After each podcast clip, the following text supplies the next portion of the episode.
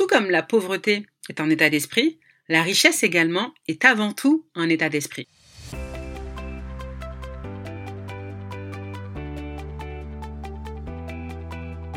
Bienvenue dans ce nouvel épisode du podcast Le jeu de la vente destiné aux entrepreneurs ou aux commerciaux qui veulent booster leur chiffre d'affaires tout en s'amusant.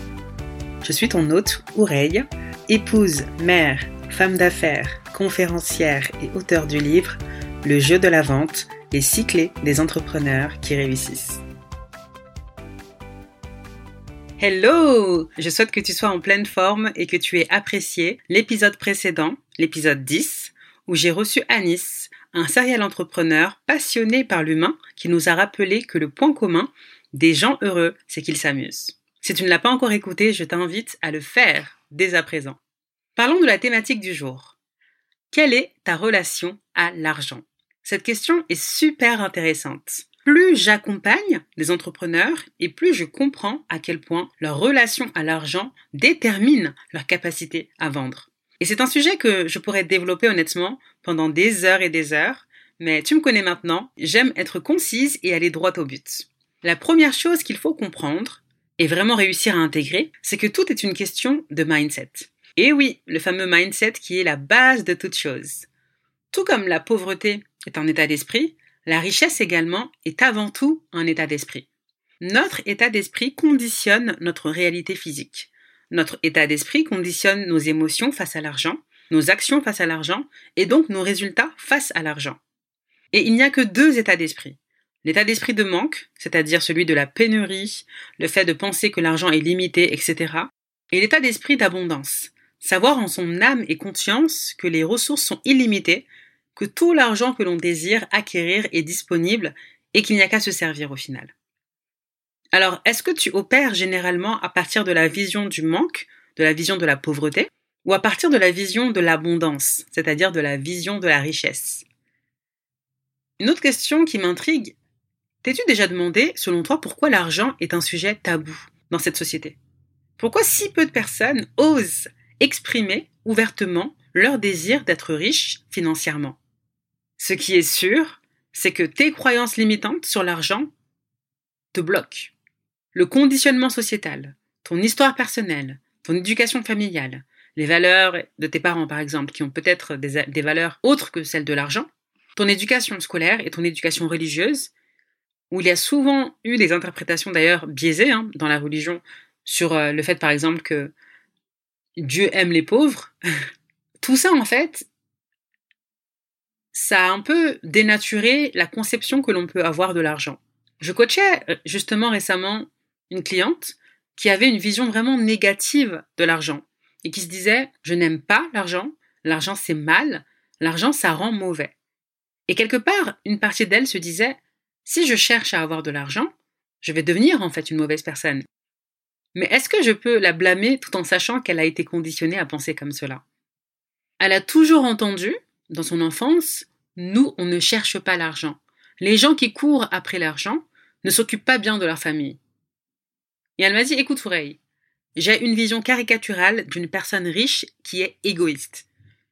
J'ai la vision également qu'on n'a pas besoin de beaucoup d'argent pour vivre, qu'on peut se contenter de ce qu'on a. Alors ça, combien de fois je l'ai entendu et dans sa famille, elle disait qu'en fait, ils ont toujours été dans la survie. Même si aujourd'hui, elle se rend compte qu'elle n'aime pas être dans la survie. Et elle se disait aussi, je pense que si je gagne plus d'argent, les gens vont changer de comportement avec moi. Est-ce que tu t'es déjà dit ça également? D'ailleurs, cette même peur du regard des autres, je l'ai également beaucoup identifié chez les femmes que j'ai été amenée à former dans le cadre d'un programme d'accompagnement vers la liberté financière dans lequel j'interviens en tant qu'experte en mindset. C'est le programme F-Zone qui est, qui est initié d'ailleurs par Kedorlan Lancréo, que j'ai d'ailleurs interviewé dans ce podcast, dans l'épisode sur la liberté financière. C'était l'épisode 4, il me semble, que je t'invite d'ailleurs à écouter ou même à réécouter. Et au final, cette cliente-là, elle me disait que c'est seulement aujourd'hui, à un certain âge, qu'elle se dit euh, en fait, il faudrait peut-être que je gagne de l'argent. La première chose à comprendre, c'est que ces croyances limitantes là ne t'appartiennent pas. Tout comme le discours que tu as eu avec la vente, j'en avais déjà parlé sur tes croyances limitantes par rapport à la vente, ça ne t'appartient pas. Tu te dois de changer ton discours sur l'argent si tu veux en avoir davantage dans ta vie. Change ta vision de l'argent, identifie tes croyances face à l'argent et prends vraiment la décision délibérée de changer en fait de paradigme. Souviens-toi également d'une chose, c'est que l'argent n'est ni bon ni mauvais. L'argent est simplement un instrument d'échange qui est neutre au final. Donc l'argent, c'est également un amplificateur, c'est-à-dire que si tu es un bienfaiteur, si tu es une bonne personne, quand tu auras plus d'argent, tu pourras encore mieux servir les causes qui te tiennent à cœur.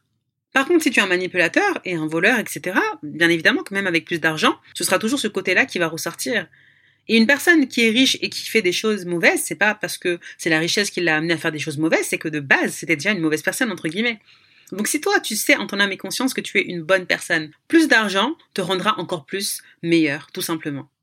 Donc moi, je t'invite, en tout cas, à oser jouer au jeu de l'argent en ayant du fun à en acquérir davantage pour expérimenter, en fait, toutes les belles choses que cette vie physique peut offrir. Et je connais très peu de personnes qui veulent de l'argent juste pour avoir de l'argent. Généralement, c'est pour servir en fait une cause qui est beaucoup plus grande que pour son propre confort. Ce qui m'amène à te poser ces questions. Qu'est-ce que la richesse te permettrait d'être, d'avoir et de faire? Quelles sont tes aspirations au final? Quels sont tes désirs les plus profonds? Ose rêver, ose les visualiser, ose te connecter à ça et vois ce qui se passe. Une autre question que tu peux te poser fréquemment pour commencer à cheminer vers tes aspirations, justement, c'est qu'est-ce que je peux faire dès aujourd'hui pour avancer vers la manifestation de la réussite financière à laquelle j'aspire? Je répète, qu'est-ce que je peux faire dès aujourd'hui pour avancer vers la manifestation de la réussite financière à laquelle j'aspire? Dans l'épisode juste avant l'interview avec Anis, l'épisode 10, j'ai partagé la puissance de la visualisation. Sache que tu peux également intégrer la partie visualisation financière. Je t'invite à apprendre également le temps de te visualiser en possession de tout l'argent que tu désires. Laisse parler vraiment tes aspirations les plus profondes en termes financiers. Par exemple, si tu te vois un jour être millionnaire, visualise-le dès à présent. Projette-toi pour savoir dans quelle mesure l'argent te permettrait également de contribuer davantage. Et ce qui est bien avec l'argent, c'est que quand on a une idée, il se manifeste, car l'argent suit un besoin. Gagner plus d'argent est un choix, c'est une décision à prendre. Prends la décision dès à présent de réussir. Accepte et accueille plus d'abondance dans ta vie. Et une fois cette décision prise, comprends que l'être humain, en fait, il devient ce qu'il apprend. Si jusqu'à présent tu n'as jamais cherché à en apprendre plus sur l'argent, alors commence par là.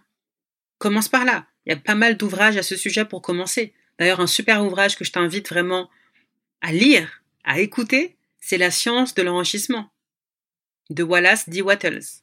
Si tu tapes juste la science de l'enrichissement sur Amazon ou autre, tu vas trouver rapidement ce livre-là qui est vraiment excellent pour justement se réaligner à l'abondance financière, à l'abondance tout court de ce monde. Et si tu veux aller plus loin, fais-toi accompagner. Une de mes forces, c'est que j'amène les personnes que j'accompagne à élever leurs standards, augmenter leur ambition et les mener progressivement vers une croissance financière. Donc si tu veux qu'on échange ensemble, envoie-moi un message privé sur Insta, LinkedIn ou Facebook et on verra ce qu'on peut faire ensemble. En attendant, je ne sais pas si tu connais euh, Clubhouse. C'est un réseau social qui permet d'échanger de vive voix à travers des rooms. Je viens de créer le club Le jeu de l'argent, entre parenthèses croissance, je vais te mettre le lien en, description. N'hésite pas à le rejoindre si tu veux te connecter aux différentes rooms que je vais animer prochainement pour qu'on puisse échanger tout simplement au sujet de l'argent. On arrive à la fin de cet épisode de podcast. Je souhaite que cet épisode vraiment ait éveillé des prises de conscience chez toi. N'hésite pas à me dire ce que tu en as pensé. Et si tu m'écoutes depuis Apple Podcast, merci de laisser ton avis. Ça permet au podcast en fait d'être encore mieux référencé et ça pourra inspirer plus de monde. Merci d'avance pour ta contribution et je te donne rendez-vous au prochain épisode où je recevrai un nouvel invité inspirant et nous parlerons mhm, de la puissance du leadership. Alors tu ne veux surtout pas le manquer. D'ici là, porte-toi bien et souviens-toi de mon credo, pas de business sans vente. Merci